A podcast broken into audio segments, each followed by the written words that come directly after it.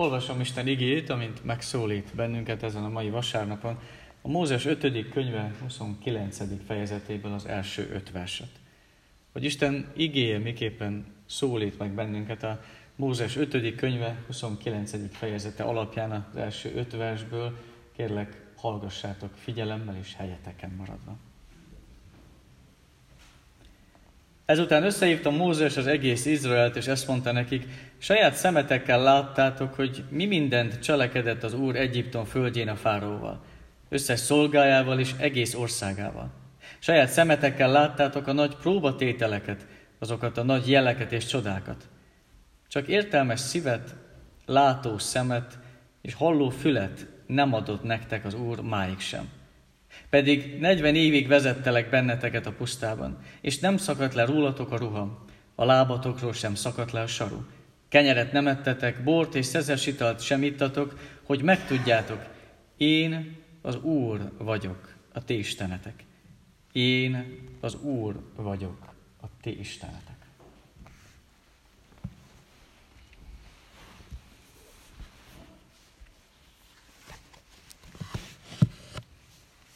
Ha röviden meg kell fogalmazni azt, hogy miért jövünk templomba, valahogy válaszolni kell erre a kérdésre, hogy miért is vagyunk mi itt, akkor egyetlen egy dologgal egyszerűen válaszolhatunk, hogy azért, hogy újra és újra tudjuk hallani, és újra és újra tudjunk meggyőződni arról, hogy az Isten az Úr.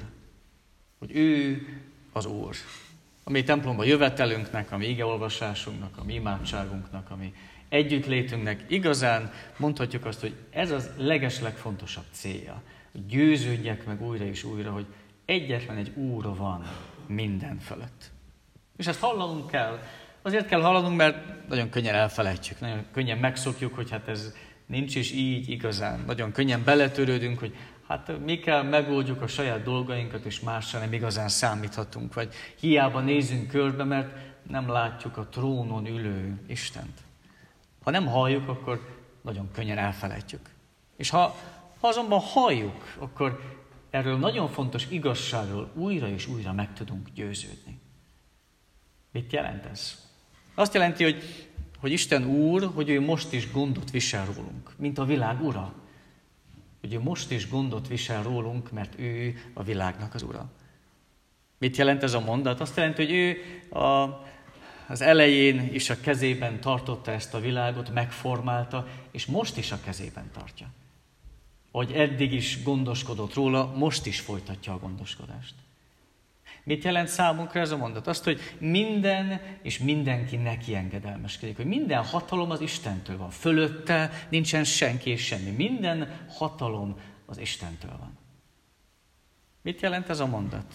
Az, hogy nem csak megalkotta ezt a világot, hanem félretett számunkra még egy új eget és egy új földet is. Vár minden embert oda, hív mindenkit oda is. Ennyire úr, hogy nem csak ezt a világot tudta megalkotni, hanem egy új eget és új földet is. Mit jelent számunkra ez a mondat? Azt jelenti, hogy ő elküldte a fiát nekünk, aki megszületett, meghalt és feltámadt. Jelezve, hogy még a halál fölött is Úr az az Isten, aki a miénk. És ezzel még azt is jelezte ráadásul, hogy ő nem csak úr, hanem szerető atya is, aki a fiát ideadja értünk. Ennyi minden benne van egy ilyen mondatban, hogy Isten a mi urunk. És a mindennapokban ezt úgy nagyon könnyen elfelejtjük, kiessünk belőle, vagy akár jönnek erősebb és másfajta tapasztalatok, elkezdünk kételkedni, és elkezdjük feltenni a kérdést, hogy vajon, ha ezeket látjuk, ha ilyen az életünk, tényleg vajon Úr az Isten? És sokszor ezek csak szavak. Csak szóban halljuk, hogy ő Úr, és akkor ott van ezzel szemben a mérlegnek a másik nyelvén az, hogy, hogy jön a betegség. Az, hogy vannak, van háború, hogy van ér bennünket csalódás, vannak tragédiák hogy természeti katasztrófákat látunk, vagy vagyunk benne, balesetek érnek bennünket, vagy gonosz emberi cselekedeteket kell valahogy elviseljünk, vagy istentelen hatalmat kell valahogy magunk fölött elviselnünk, akkor ott van ez a másik oldalon, a szavakkal ellenében, akkor nagyon könnyen átbillen ez nekünk. Nagyon könnyen átbillenti a mérleget, és meggyőz, hogy Úr, ő, hát hol Úr akkor? És lehet, hogy úgy a, a lelkünkben szeretnénk olyanok lenni, mint Péter, akit hív Jézus, hogy gyere a vizen hozzám, és ő elindul, de valamiért mégis elkezd süllyedni a vizen. Valamiért mégiscsak elkezd kételkedni, és úgy érzi, hogy nem elég Jézusnak a jelenléte. Miért? Miért olyan fontos ez? Miért olyan lényeges számunkra, hogy ezt higgyük el, ami teljes lényünkkel, hogy ő az Úr? Miért van erre szükségünk? Miért nem lehet igazán enélkül eltölteni a mindennapokat? Azért lényeges ez, mert, mert tudnom kell azt, hogy ez a, a világ ez nincs magára hagyatva. Valahol tudnom kell, ami az én szívemben, de az én, az én tudatomban is azt, hogy nem csak úgy forog magában valahol ez a világ, hanem valaki nem csak megalkotta, hanem a kezén tartja. És tudnom kell ezt, hogy ez nem csak itt a templomban igaz, hanem az egész világon igaz. A világ minden szegletén ez igaz. Szükségünk van erre azért, mert mi ebben a világban élünk. Ebben a világban van nekünk az otthonunk most, és amióta van ember, valahol keresi arra a választ, hogy ki van e mögött az egész teremtett világ mögött. Ki az, aki ott van a, a helyzetek mögött. Ki az, aki az eseményeknek a hátterében ott van. Ki az, akihez lehet fordulni, hogyha baj van. Valahol, amióta ember van, erre valahol keressük a választ, hogy ki az, aki ott van minden mögött, aki ezeknél mintha jóval hatalmasabb. És ezért létfontosságú számunkra azt, hogy, hogy halljuk, hogy lássuk és megértsük, hogy az Isten az Úr. Olyan ez, mint amikor ugye emberi kapcsolataink vannak, és akár legyen szó baráti kapcsolatokról, vagy családi kapcsolatokról, ugye vannak szeretteink, akik fontosak számunkra, és mennyire számít az, amikor tőlük hallunk egy jó szót, vagy tőlük kapunk egy ölelést, vagy akár milyen jó együtt lenni azokkal, akik számunkra fontosak. Hogy már csak azért is, mert akkor így újra és újra eszünkbe jut, és újra és újra emlékezünk arra, hogy tényleg mi nem vagyunk egyedül, hanem valaki azért szeret. Valaki azért tart hozzánk, valaki úgy érzi, hogy jó ez a társaság, és jó együtt lenni. És ezt úgy, úgy vágyunk az ilyen jelekre, és vágyunk ezekre a megerősítésekre az emberektől, barátoktól, családtól. Várunk arra, hogy úgy gyakrabban, gyakran jelezzék azt, hogy milyen jó, hogy te itt vagy, milyen jó, hogy mi összetartozunk. És ugye az Istentől is ezt várjuk. Istentől is várjuk azt, hogy azért, ha van kapcsolatunk, és ő szeret bennünket, akkor azt úgy jelezze nekünk, akár napról napra is. Keressük sokszor ezeket az apró, vagy akár a nagyobb jeleket is, hogy újra és újra tudjunk meggyőződni arról, hogy nem felejtette el bennünket az Isten. Hogy ő továbbra is szeret bennünket, és úgy kell nekünk ez a megerősítés. Mert ezt tudjuk, de sokszor olyan nekünk ez, mint amikor valaki azt mondja, hogy korom sötétben nyugodtan menjünk haza, mert nem lesz semmi baj.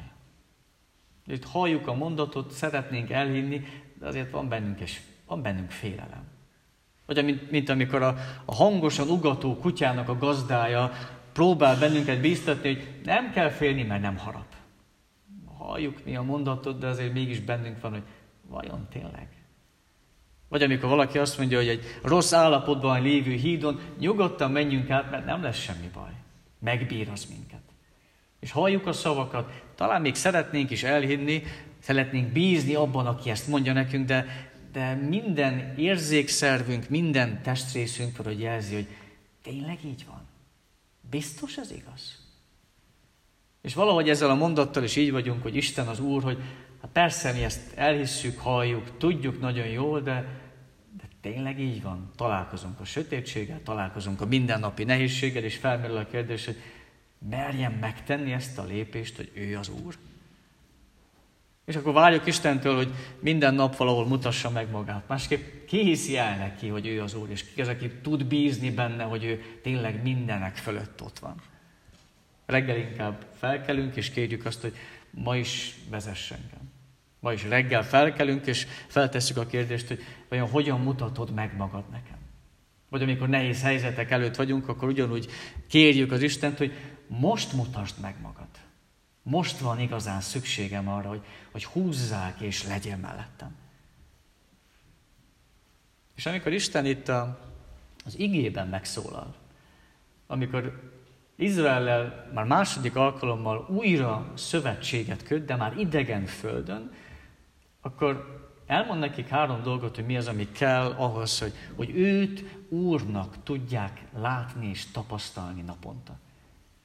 És azt mondja, hogy kell, szükségük van látó szemre, halló fülre és értő szívre. Látó szemre, halló fülre és értő szívre. És érdekes, hogy nem azt mondja Isten, hogy hát arra van szükségetek, hogy minden nap valamilyen különleges csodával, akár kisebbel, akár nagyobbal jelezzem nektek azt, hogy ne féljetek, mert itt vagyok, és minden rendben lesz. Nem ezt mondja. Nem azt mondja, hogy sokkal inkább arra van szükségetek, hogy kérjetek engem, hogy halljatok és lássatok meg engem abban a helyzetben, amiben vagytok. Nem valami különleges, hatalmas, vagy akár kisebb csodára van szükségetek, hogy napról napra lehessen ezt hogy megnyugodt, nyugodtan kimondani, hogy de jó, hogy van nekünk Istenünk. Nem arra van szükségünk, hogy lássunk, halljunk és értsünk a mindennapi apró eseményekben is vegyük észre azt, hogy tényleg itt van az Isten. És két példát, két nagyon jól ismert példát sorol fel Isten a, a népnek, azt mondja, hogy ott van az Egyiptomból való szabadulás, nagyon gyakran erre hivatkozik az Isten, és ott van a pusztai vándorlás. Egyiptomi szabadulásra azt mondja, hogy ott volt, hogy mit tettem én a fáróval. Emlékeztek, láttátok a jeleket, a csodákat, mit tettem az országgal csak azért, hogy ti szabaduljatok meg. De ez nem elég számotokra, hogy győződjetek meg újra és újra, hogy veletek vagyok. Vagy a pusztai vándorlás van, hogy milyen sokáig meneteltetek, vándoroltatok, és a sarú nem szakadt le a lábatokról. Kenyeret nem kaptatok, és mégis állandóan, folytonosan tudtalak táplálni és vezetni benneteket. Ez nem elég, hogy meggyőződjetek arról, hogy tényleg én vagyok Úr minden fölött. Ezek a, ezekben a múltbeli eseményekben láttok és hallottok engem?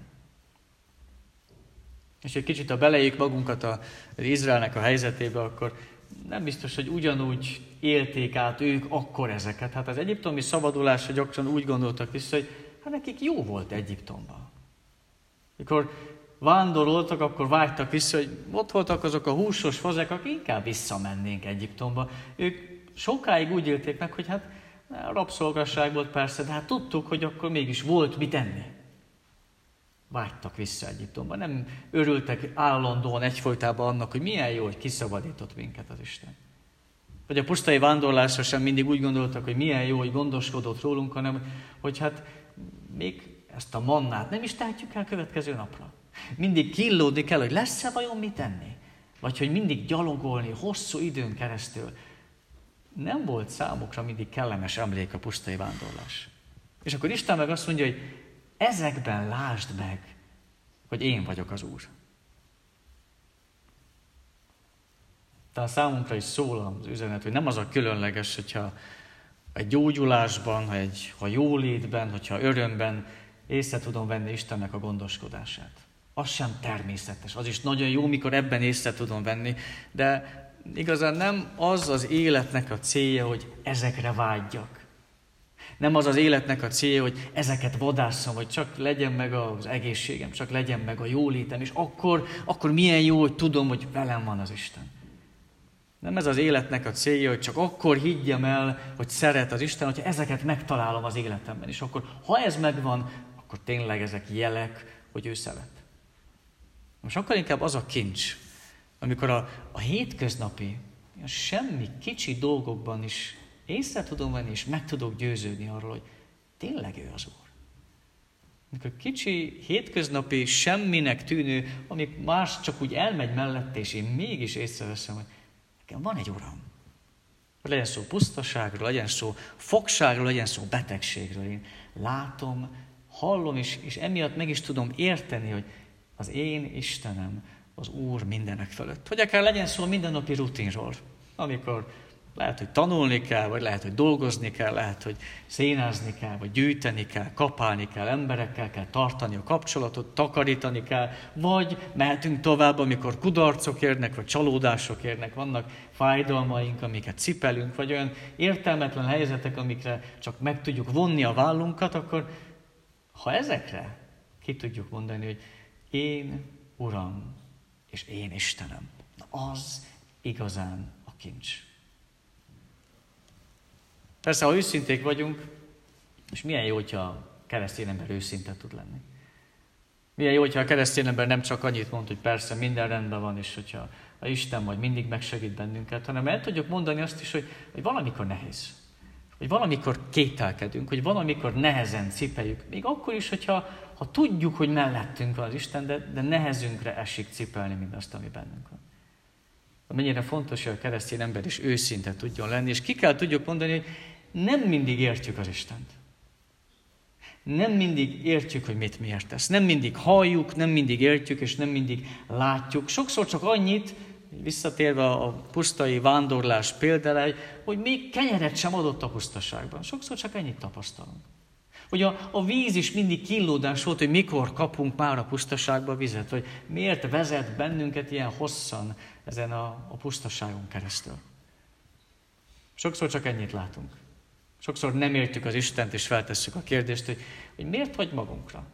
Vagy miért nem gyógyít meg? Vagy miért nem teszi könnyebbé nekünk az életet? Miért nem söpri ki a gonoszokat, és söpri ki a képmutatókat ebből a világból, és, és miért nem ad nekünk, és tesz velünk igazságot? Sokszor nem értjük az Istent. És akkor lehet ilyenkor hiába is szól nekünk az ige, vagy lehet hiába is halljuk a prédikációt, mert olyan, olyan kicsiknek tűnnek a szavak, ami, ami bajaink mellett. És van, amikor ilyen állapotba kerülünk. Van, amikor ilyen állapotba kerülünk, hogy, hogy süketek vagyunk, hogy nem látunk, és zárva van a mi szívünk a megértésre. Persze van, aki egész életében ilyen állapotban van. Van, aki egész életében ilyen állapotban van, hogy hiába hemzseg körülötte az Istennek a gondviselése, nem látja, nem tapasztalja, sok jel veszi körül, mégse veszi észre azokat. Ismerünk sok ilyen embert. És lehet sokszor már csak úgy legyintünk az ilyen emberekre, vagy csak szörnyűködünk, sajnálkozunk, vagy csak lemondunk róluk. De talán segíthet valami. Segíthet nem ítélkezni mások fölött az, hogy valamikor mi is pont ilyen mélyen vagyunk. Valamikor mi is pont ilyenek vagyunk, amikor belefásolunk és beleszomorodunk a hétköznapokba, és fel se tűnik, hogy hát a mai nap is azt hirdette, hogy Isten az Úr. És azt segíthet, hogy megértsünk másokat. Megértsünk olyanokat, akikről látjuk azt, hogy őket teljesen hidegen hagyja, és egyáltalán nem érdekli, hogy ki az Úr még fölöttük is. Talán türelmet adhat nekünk ebben az, hogy sokszor mi is ilyen állapotba kerülhetünk. És ilyenkor kell kérni az Istentől a hallást, a látást és a megértést. Az nem a miénk, hogy megkapjuk, és soha többet nem veszíthetjük el, hanem állandóan kérnünk kell, hogy lássunk, halljunk és értsünk. Mert ő adja, nála van, és tőle kaphatjuk meg csak. Ezért olyan fontos hozzáfordulni, hozzáimádkozni, közösségbe lenni, hozzászólni, hogy tudjuk újra és újra kérni a hallást, a látást és a megértést. Mert van, amikor mi magunk is ilyen mélyen vagyunk, hogy nem látjuk, nem halljuk és nem értjük. Hogy halljuk, értsük, lássuk azt, hogy ő nem csak itt a templomban van, hanem bárhol ott van a világon. Nem csak a mi otthonainkban van, hanem ott van az egész világon úrként. Nem csak mások életében láthatjuk, sokszor akár irigykedve is, hanem sokszor milyen különleges, amikor megtapasztaljuk, elsősorban a saját életükben. Hogy látom, hallom és megértem a saját életemben őt. Hogy nem csak a jólétben és nem csak az örömben, hanem a hiányban és a fájdalomban is ki tudom valahogyan mondani, hogy ő az én Uram. Hogy nem csak a feltámadásban, hanem a Krisztus keresztjében is észreveszem, hogy ő Úr. Milyen jó, mikor ebben a jelben, ebben a legnagyobb keresztjelben meg tudom élni és át tudom élni azt, hogy ő az én Uram, és ő az én Istenem. Hiszen Isten gyermekének lenni az áldás és ajándék. Isten gyermekének lenni áldás és ajándék. Nem csak itt a négy fal között, nem csak a templomban, nem csak a mi saját otthonainkban, nem Isten gyermekének lenni áldás, mert át tudom érni, hogy ő Úr, és ő Atya mindenek felett. Ha valamiért mégis kételkedünk, akkor újra és újra nézzünk fel a Krisztus keresztjére. Újra és újra jusson eszünkbe a Krisztus feltámadása. És soha ne felejtsük el emiatt, hogy ki az egyedüli Úr a mi életünkben és az egész világnak az életében. Amen.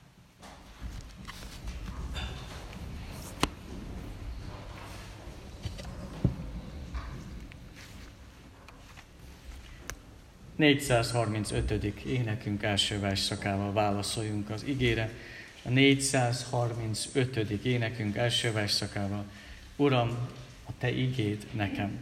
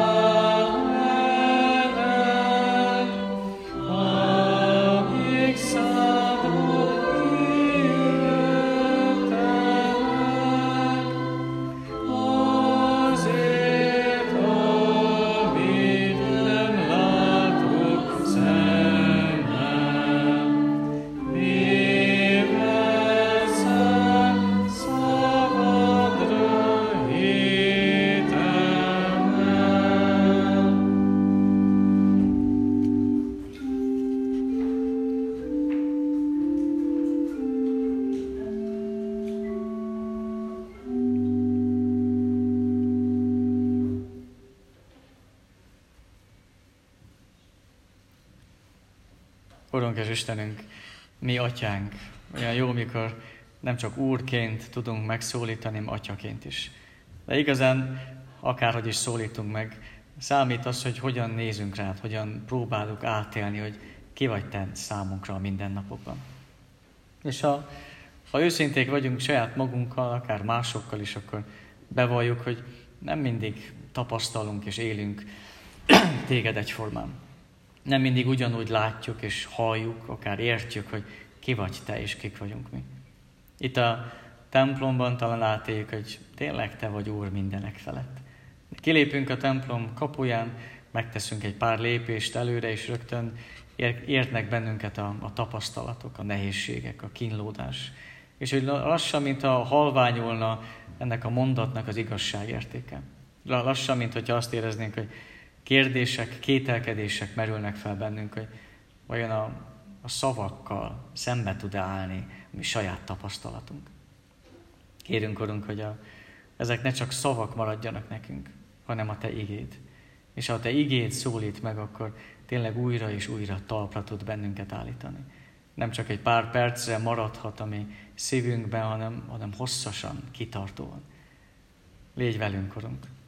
Igazán átéljük napról napra, hogy mennyire szükségünk van rád. És talán tényleg várnánk, hogy úgy, úgy emelj fel, talán percenként is, de minél gyakrabban éreztesd velünk, hogy tényleg Te vagy Úr mindenek felett. De enged, hogy amikor visszatekintünk és látjuk a Te fiadnak a halálát, feltámadását, ez is tudjon felemelni. Bármilyen helyzetben tudjunk visszanézni rá és átérezni azt, hogy ez az, ami igazán erőt adhat nekünk. Légy ezzel a gyülekezettel, légy egyen-egyenként a benne lévőkkel. Érezzük át közösségben is, de a saját külön életünkben is, hogy Te vagy Úr mindenek felett.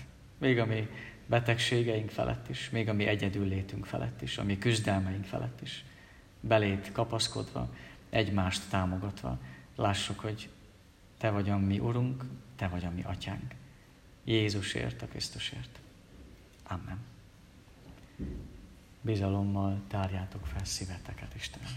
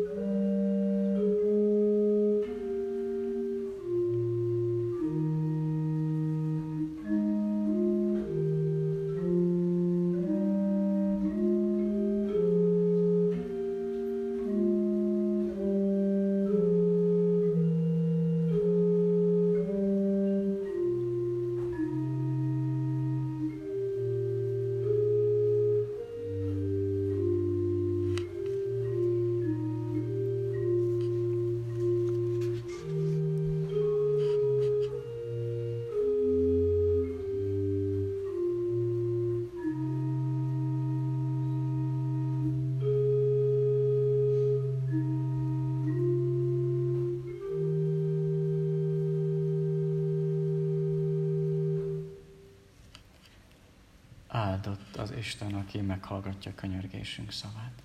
Amen. Mi, atyánk, aki a mennyekben vagy, szenteltessék meg a te neved. Jöjjön el a te országod. Legyen meg a te akaratod, amint a mennyben, úgy a földön is. Minden napi kenyerünket add meg nékünk ma, és bocsásd meg védkeinket, miképpen mi is megbocsátunk az ellenünk védkezőknek. És ne vigy minket kísértésbe, de szabadíts meg a gonosztól, mert tiéd az ország, a hatalom és a dicsőség mindörökké.